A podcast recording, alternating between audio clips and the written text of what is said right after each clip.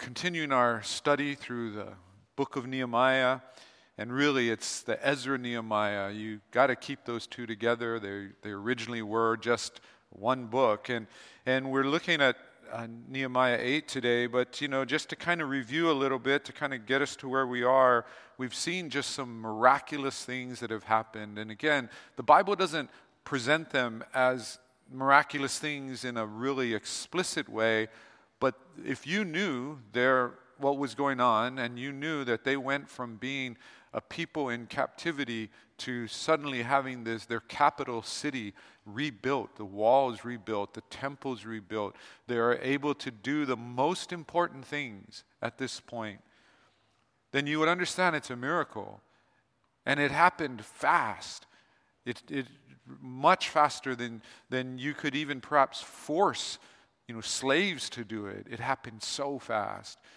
And these were people that were just willing to give their, you know, their, their time and their energy, even if it meant personal sacrifice and not being able to take care of their own land and their own farms and things like that. And then last week we we talked about the importance of, of rest. And let me just, before I move on to today's sermon, just tell you the danger of rest. The danger of rest is, rest is nice. And sometimes when we rest, we never want to start going again.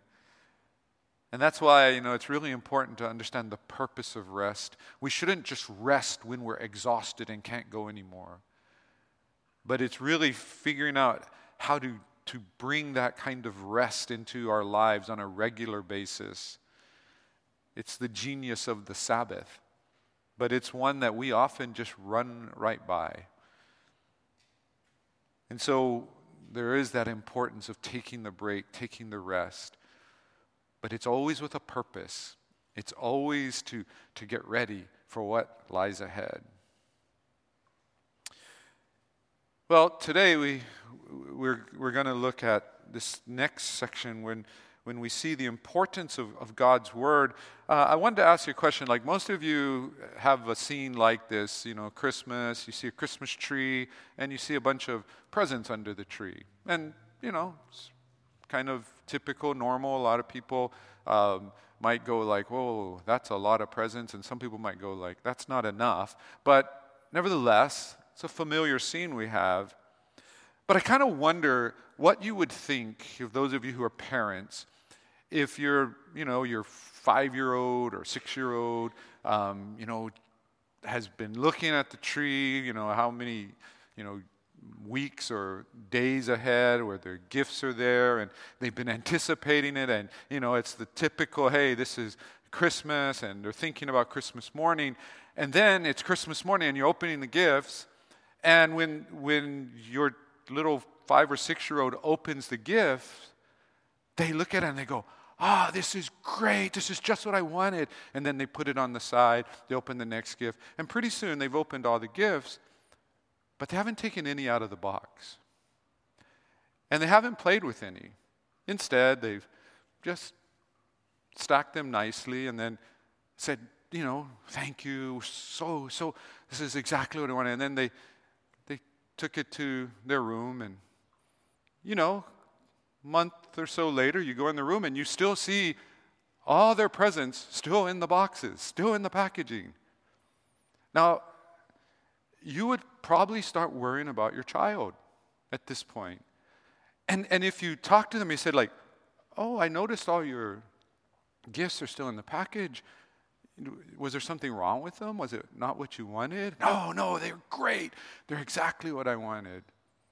We would maybe start calling our friends, maybe our parents, was I like this when I was a kid? You know, we may try to think like, do I need to call in a counselor? Something's not right about this kid. And of course, we would all think that. But a lot of us, especially those of us who are children of the sixties, seventies, and eighties, if we could, we might be that kid. Because if we had gotten, say, this present on a, on a Christmas morning, a Boba Fett. Like if we had gotten this present and we knew what was going to happen with Boba Fett, we knew that by the time we were in our thirties or forties, this Boba Fett, which probably cost less than ten dollars, was going to be worth thirty-two thousand dollars. We would have kept it in the box. We would have kept all those toys in a box if we knew what they would be worth. So while we might think, you know, what a weird kid I have, keeping everything in the boxes, later on you'd be like, what a genius kid I had, you know, to think like that. But we know that there's still something wrong with that. When I hear about these things, you know, I like to watch shows like, you know, um, you know, Antique Roadshow or American Pickers, shows like that, and I like to see when they find these things. And I like to read about stories like when they find cars that that just got kind of lost somewhere and they've never been driven and they're, you know, sixty, seventy years old. It's like two sides. On one hand, it's like, oh, that's great. They have this... They found this thing that had never been used. But on the other hand, it's like, but wait a minute. That's not what the car was for. That's not what the toy was for. If you have this first edition book that you've never touched, you've never read, it's like, that's not what, you know, the, the book is for. The book is to be read. The car is to be driven. The toys are to be played with. Not just to have, and then to think, you know, someday the value is going to go up. I find a lot of people treat God's word that way. They're like that kid on Christmas morning. They go, oh, it's God's word. It's awesome. You know, and they, they can say all the right things. And they might even think like, you know what? This is, this is God's manual for how we should live. This is His truth, His wisdom, His letter to us. And yet, twenty years from now, their Bible is in pristine condition. They want to live by God's word, but they don't want to know it. They don't want to use it for what it was intended. We weren't just given God's word so that we could honor it and bow to it, and say, it's awesome, we are people of the book, we love the Bible, it's God's word. The reason I think through the centuries there has been this constant struggle between, you know, having God's word and studying God's word, and some sometimes, you know, that's been like, kept away from the people for different reasons, but now we live in a day and age where it is readily available to us. That all of those battles were fought so that you could have God's word. You could open it. You could study it. You could live by it. Not just the idea of God's word, not just valuing it and having it in high esteem because you know that that's what you're supposed to say, but actually using it. Not keeping it in the box. That you would want to know it. You would want to know it more than just the general story. If if if I were to tell you, like, one of my favorite, like, non, you know, Bible books is is the trilogy Lord of the Rings. And and you're like, wow, that's great. Um, you, you know, you, you you like Lord of the Rings, and and then and then you said like, um, don't you like the part when when uh, you know when Frodo and Sam? And I'm like, who's Frodo? Who's Sam? And, and they're like, no, no, no. And, and you know when they're they're in, you know, they're about to throw the ring in, and at the last second, Smeagol comes and, and grabs the ring and bites, you know, Frodo's finger off. And I would be like, what? And and then you would say, are you sure this is your favorite book? And I'd be like, yeah, it's my favorite book. You would certainly question whether it really was my favorite book, and you would probably be right in saying, no, it's wrong. By the way, I can tell you more about Lord of the Rings than you probably care to hear, so don't ever open that topic with me unless you have a few hours. But there's so many people that are like that with the Bible. Oh, the Bible's God's word, it's how we should live. But they can't tell you anything about it. Oh, they can tell you the basics. Oh, there's something about Moses and Abraham, and then there's Jesus, and, you know, Jesus, he's apparently a really big deal. And, and then, you know, there's a cross story and some shepherds. You know, they can tell you that. They can say, oh, generally we're supposed to believe in Jesus and, and you know, try to live good lives. That's what the Bible says. So I really believe in the Bible. But if someone were to ask them, talk to them, not just about the stories, but the deeper truths of Scripture, they wouldn't know. And the question we have to ask, because this whole thing is about how to be faithful in a new world, but how can you be faithful if you do not know what you're being faithful to? It's easy to say, I'm faithful to something that I don't really understand. How can I be faithful if I don't know what I'm being faithful to? And it gets to this idea that that that Jesus says. He says, my sheep know my voice.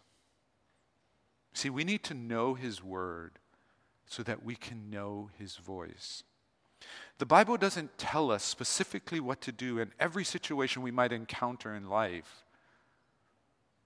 But the voice of Jesus speaks in every situation. Unfortunately, if you don't know his word, then the voice you may be hearing in these situations is not Jesus' voice, but your own voice.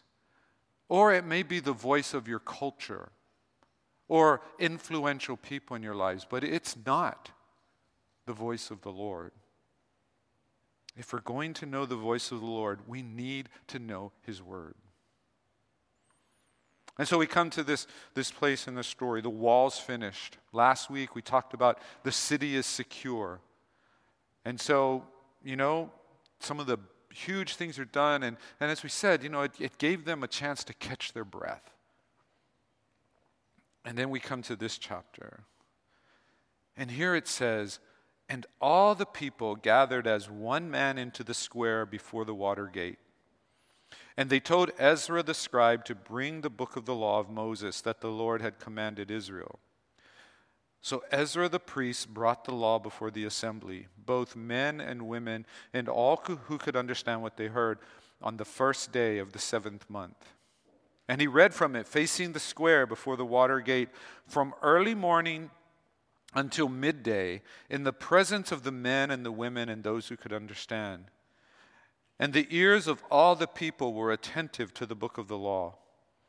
And Ezra the scribe stood on a wooden platform that they had made for the purpose, and beside him stood Mattathiah, Shema, Aniah, Uriah, Hilkiah, and Mahaseah on his right hand, and Pedaiah, Mishael, Malkijah, Hashum, Hashparanah, Zachariah, and Meshullam on his left hand. And Ezra opened the book in the sight of all the people, for he was above all the people, and as he opened it, all the people stood.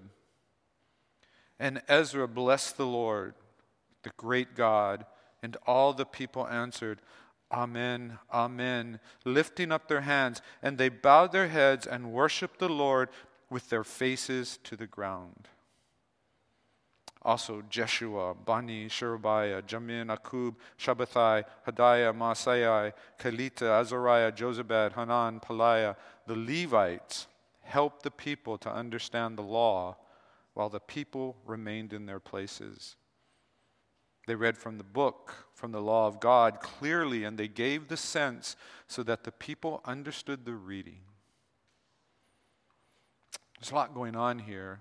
What this is actually doing in in the Jewish sense, it's it's showing, it's giving us the like the the formula for synagogue worship.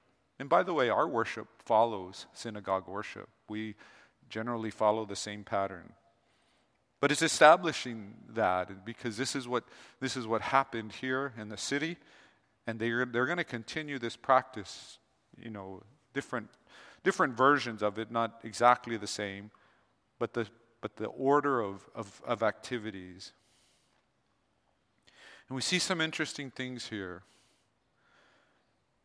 The first thing that we see is it says, all the people gathered, and they told Ezra the scribe to bring the book of the law of Moses.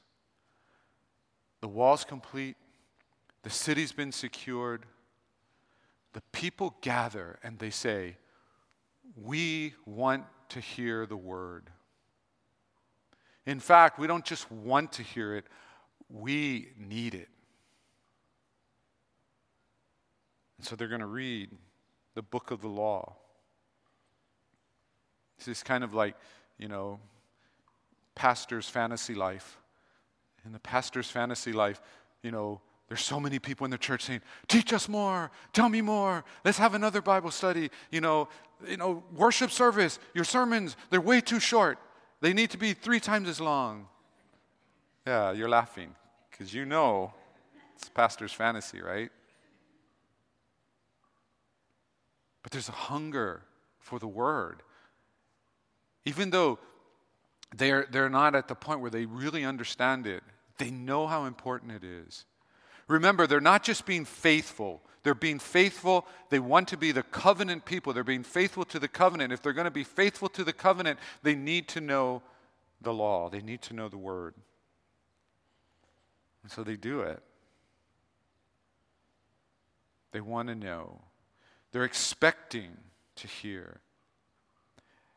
And they want to know the entire word of God. They don't just want the, the parts they like.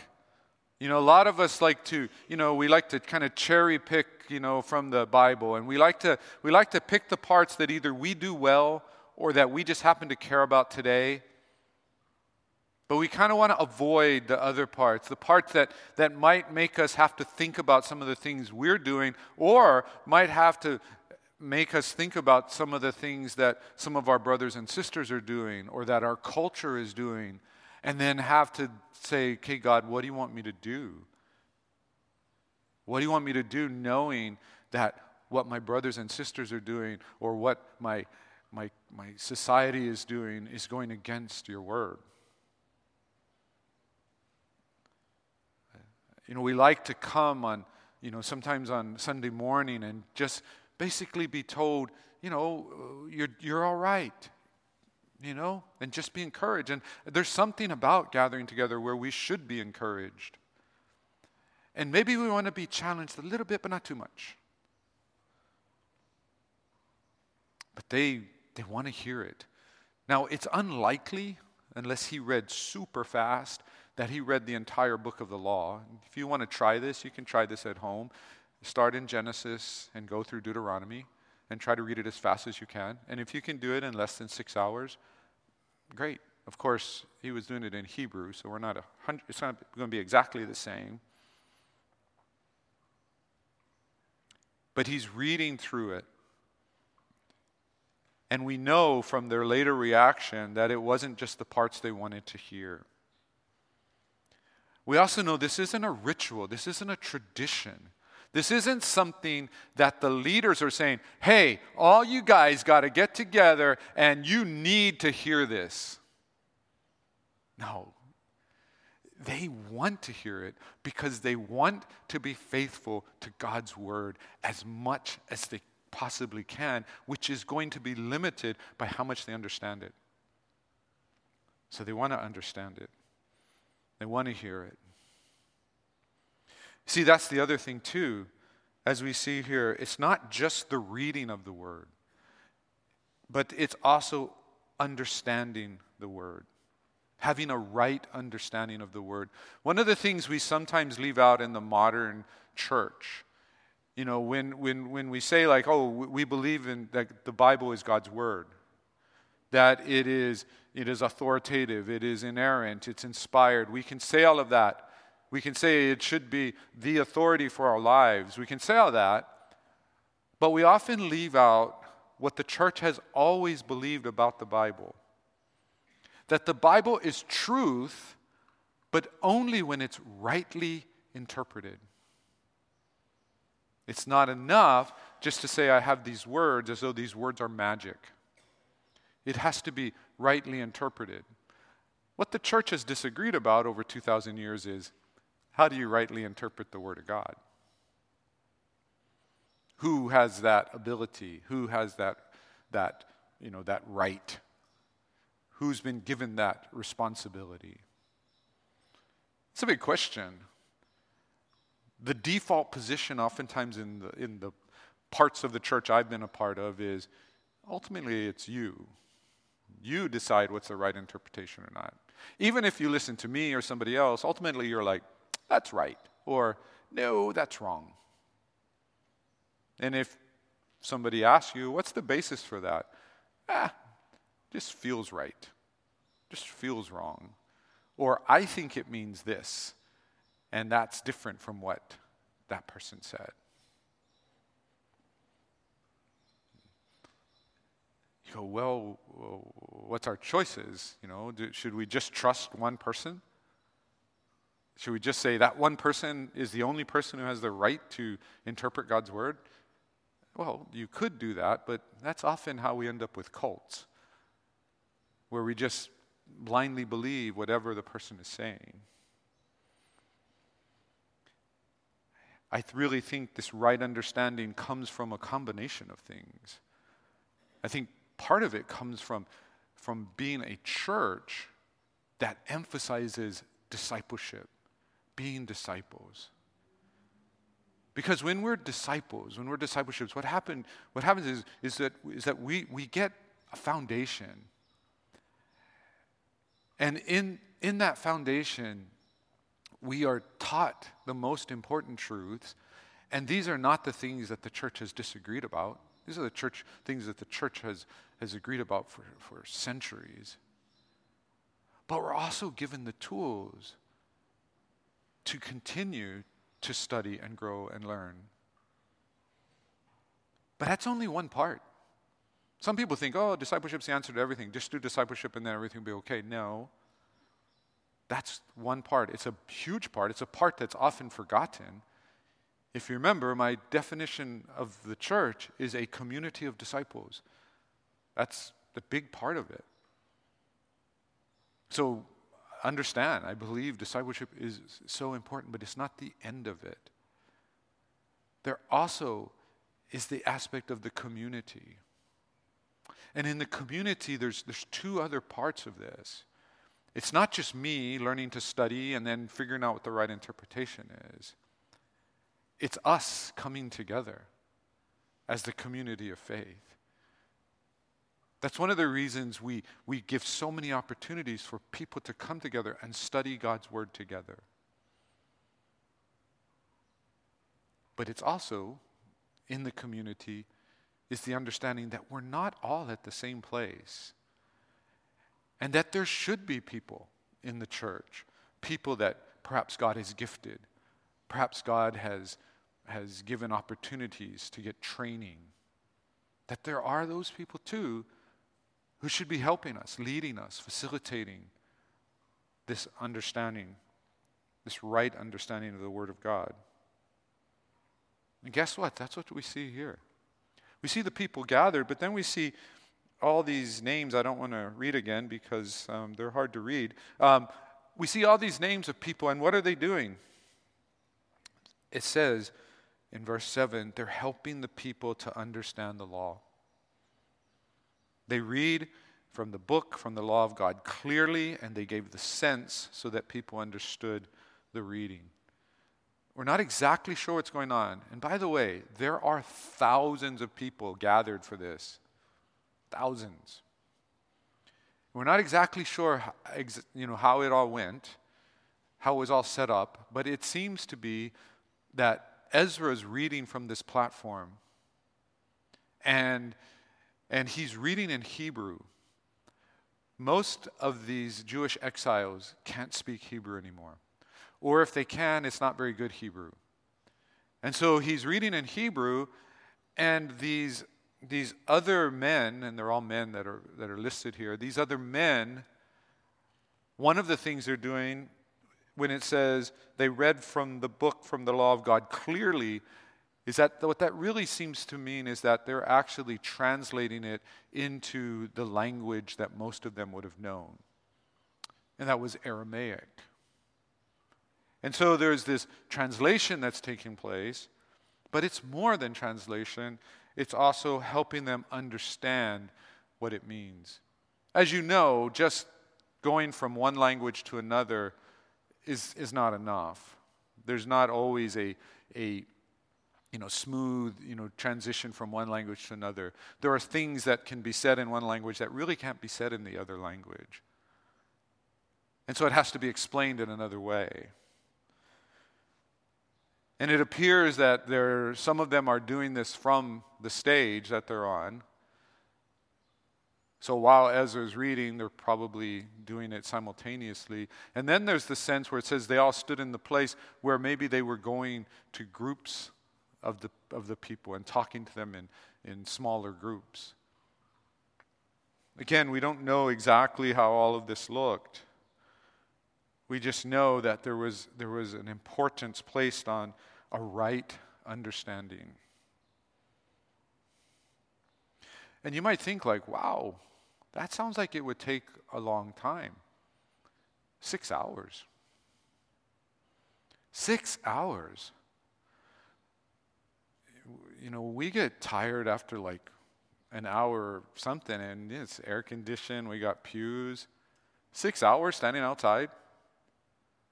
I mean, they didn't have watches, but if they had, you know, you know, how much longer? Oh my gosh, he's just through Genesis. I'm already hungry. No, they are hungry, but they're hungry for the word.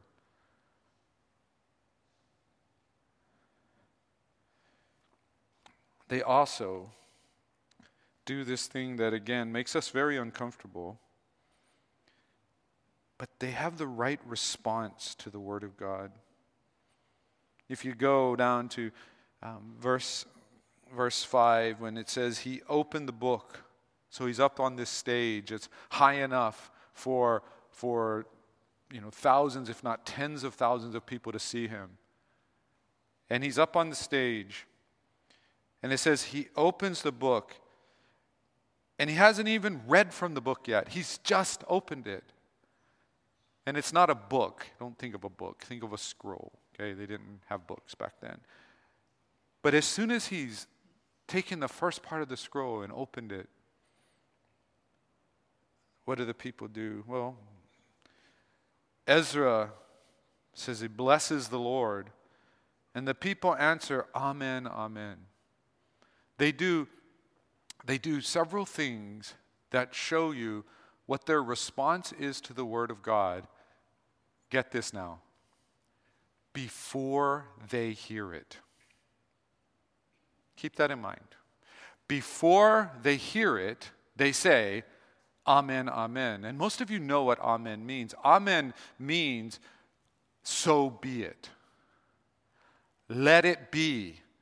Whatever is going to be read, it's God's word. Even though I don't know exactly what's going to be read, what's exactly going to be said, let it be. So be it. That's the first thing. And it says they lifted up their hands. And this is another sign of, of surrender to God. Again, this, for a lot of this, this makes us uncomfortable. You know, one of the big dilemmas, you know, I grew up, you know, Southern Baptist Church, and you know, my whole life, and one of the big dilemmas was when we started using overhead projectors, and now we use these screens, because before that, Baptists were safe, because we always knew what to do with our hands. You held the hymnal, so you knew what to do. But then, when we didn't need the hymnal, like, we're like, what do we do with our hands? We've never, and we could, I guess we could hold a book. You know, I think people have become now comfortable with it, that that uh, it's not as big a dilemma. But they're using their hands in worship. It's a way of surrender. It's expressive. We almost pride ourselves on not showing expression. I don't really necessarily pride myself on it. It just comes naturally to me, but my daughters say my resting face is a mad face. And so their joke is, they I think they actually like watch every Christmas, every you know birthday, every Father's Day, like, you know, can we get Dad to, you know, jump around and be like, oh, this is so great, this is so awesome. Because they all say, like, no matter how great it is, my response is usually, wow, thank you, this is nice. And then that's it. But sometimes we we we pride ourselves on on not worshiping expressively. I, I joked about this before, but you know, but if if if we had a camera that that sh- you know shown out here, what the worship team sees, are you know what's what's going on? What is the expression of worship that's happening? If you didn't know who those people were, even if they were you, we could kind of cover their face and you wouldn't know who they were. Would you think like, wow, these people really love their God? What would they think? But we almost pride ourselves on not being expressive, but these guys are like, you know, look, it's the Word of God. It's God's Word. We want to receive. And then it does the thing that that would be really hard for some of us just to do. But even if we can do it, we don't want to do it. And that is, they, they go down on the ground. Get this picture in your head. Ezra's up here. He's just opened the scroll. Tens of thousands of people have just said, Amen, Amen, raising their hands. And then it says they put their face on the ground. The reason I don't show you this is because I'm afraid I would have to preach from the ground because I might not be able to stand back up in the next ten minutes. It takes a while for my body to uncreak. But they are on the ground. In fact, if they are fully in on the ground the way that, that would sometimes be done, they are flat on the ground. Face to the ground. Why? It's, it's the position of total submission to God. They're saying, God, do whatever you want. If you if you were conquered, if your if your people were conquered and you were the king, the way you showed your submission to the king who beat you would be to lie flat on the ground. Because you're totally defenseless.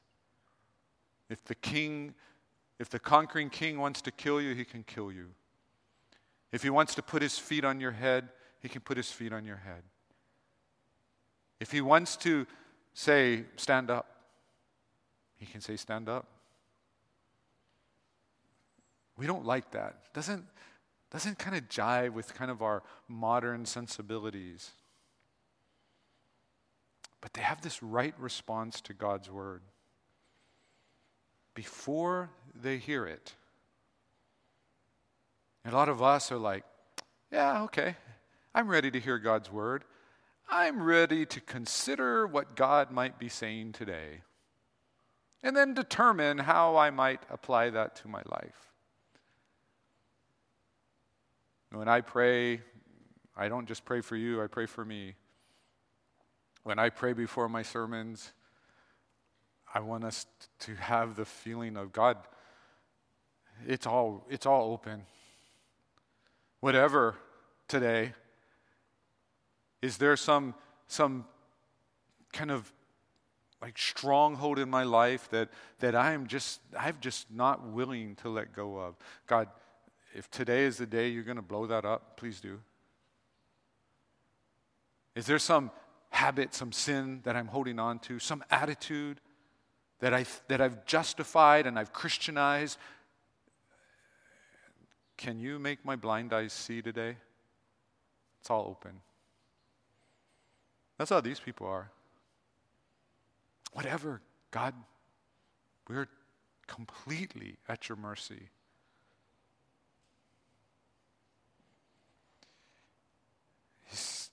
Then says this in verse nine. I'm not going to read it all, but I'll, I just want to read this beginning part where it says, and Nehemiah, who was the governor. So we haven't heard from Nehemiah yet in this, but Nehemiah is now there, and Ezra, the priest and scribe, and the Levites who taught the people, said to all the people, "This day is holy to the Lord your God. Do not mourn or weep." For all the people wept as they heard the words of the law. Again, in, in, in our attempt to try to be under control of our emotions, because that's what we're supposed to do.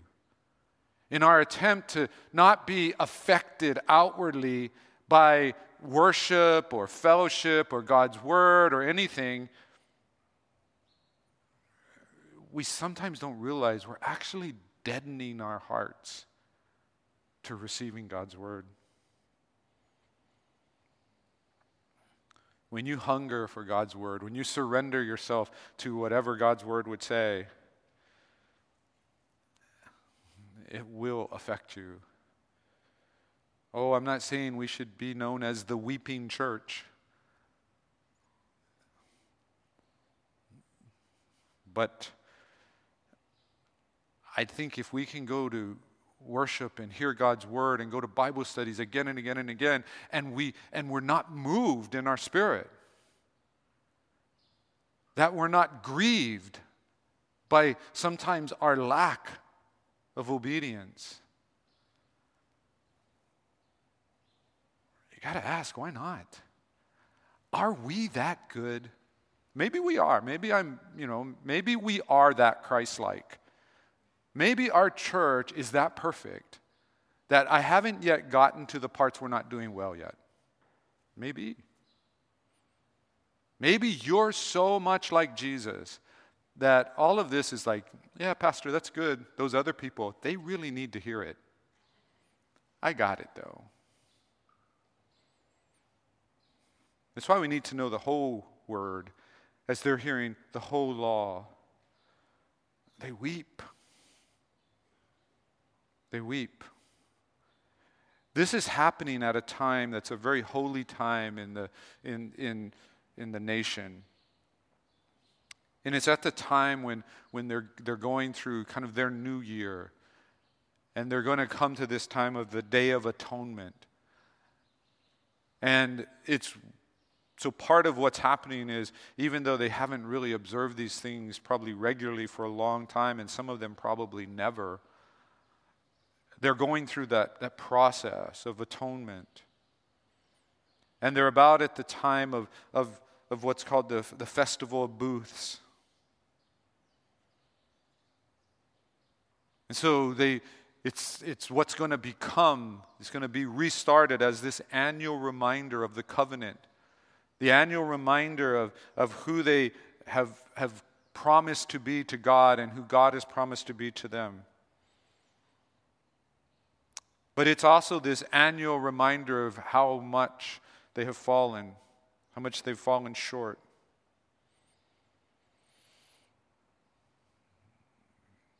They hear the word. The right response to the word is not just praise, not just worship, not just submission. There's a weeping. And I'm going to tell you, it's not easy. I don't like thinking about that.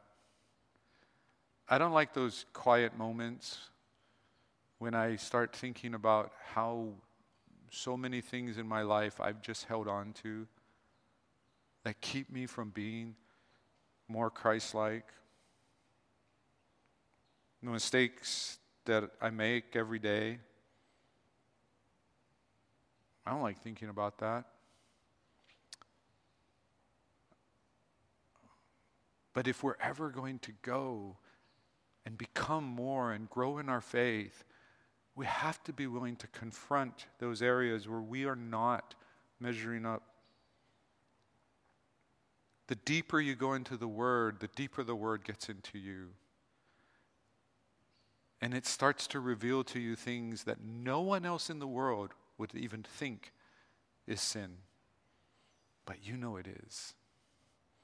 You know what everyone else looks at as your goodness and your sacrifice, that somewhere deep within that is this still this, this need to be needed, this need to be recognized.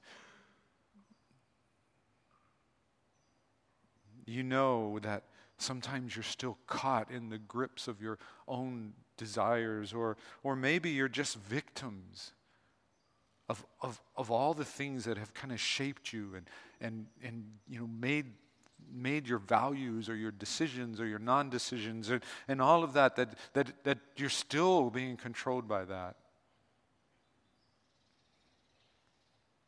It makes me weep. I don't like to show people. I don't want people to know that. So I don't know. Maybe you're like me. Maybe you weep, but you don't let anybody see. That's better than not weeping at all. But we can't stay with weeping. He then says in verse ten, "Go your way, eat the fat, and drink sweet wine, and send portions to anyone who has nothing ready. For this day is holy to our Lord, and do not be grieved, for the joy of the Lord is your strength." In verse twelve it says, "And all the people went their way to eat and drink and to send portions and to make great rejoicing, because they had understood the words that were declared to them." You see what happens here? If you come hungering for God's word, if you come surrendered to allow God's word to do in your life whatever it needs to do, that yes, there will be weeping. But that weeping turns into great joy. That ultimately, it's why we can truly rejoice.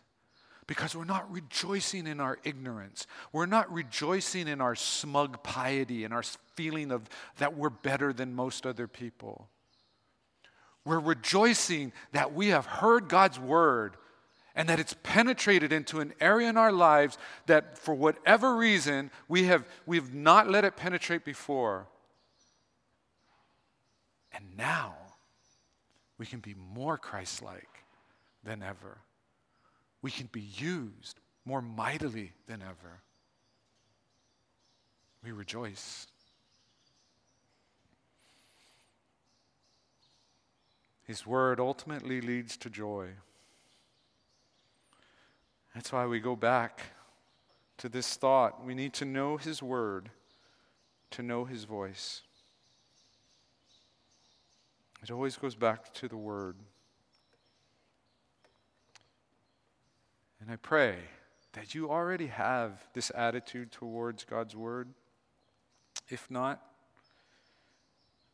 I pray that you would even begin seeking now and ask God, why not? Why can these people twenty-five hundred years ago have this feeling for you, even though they don't have the Holy Spirit, and me claiming to have your spirit? I don't feel that.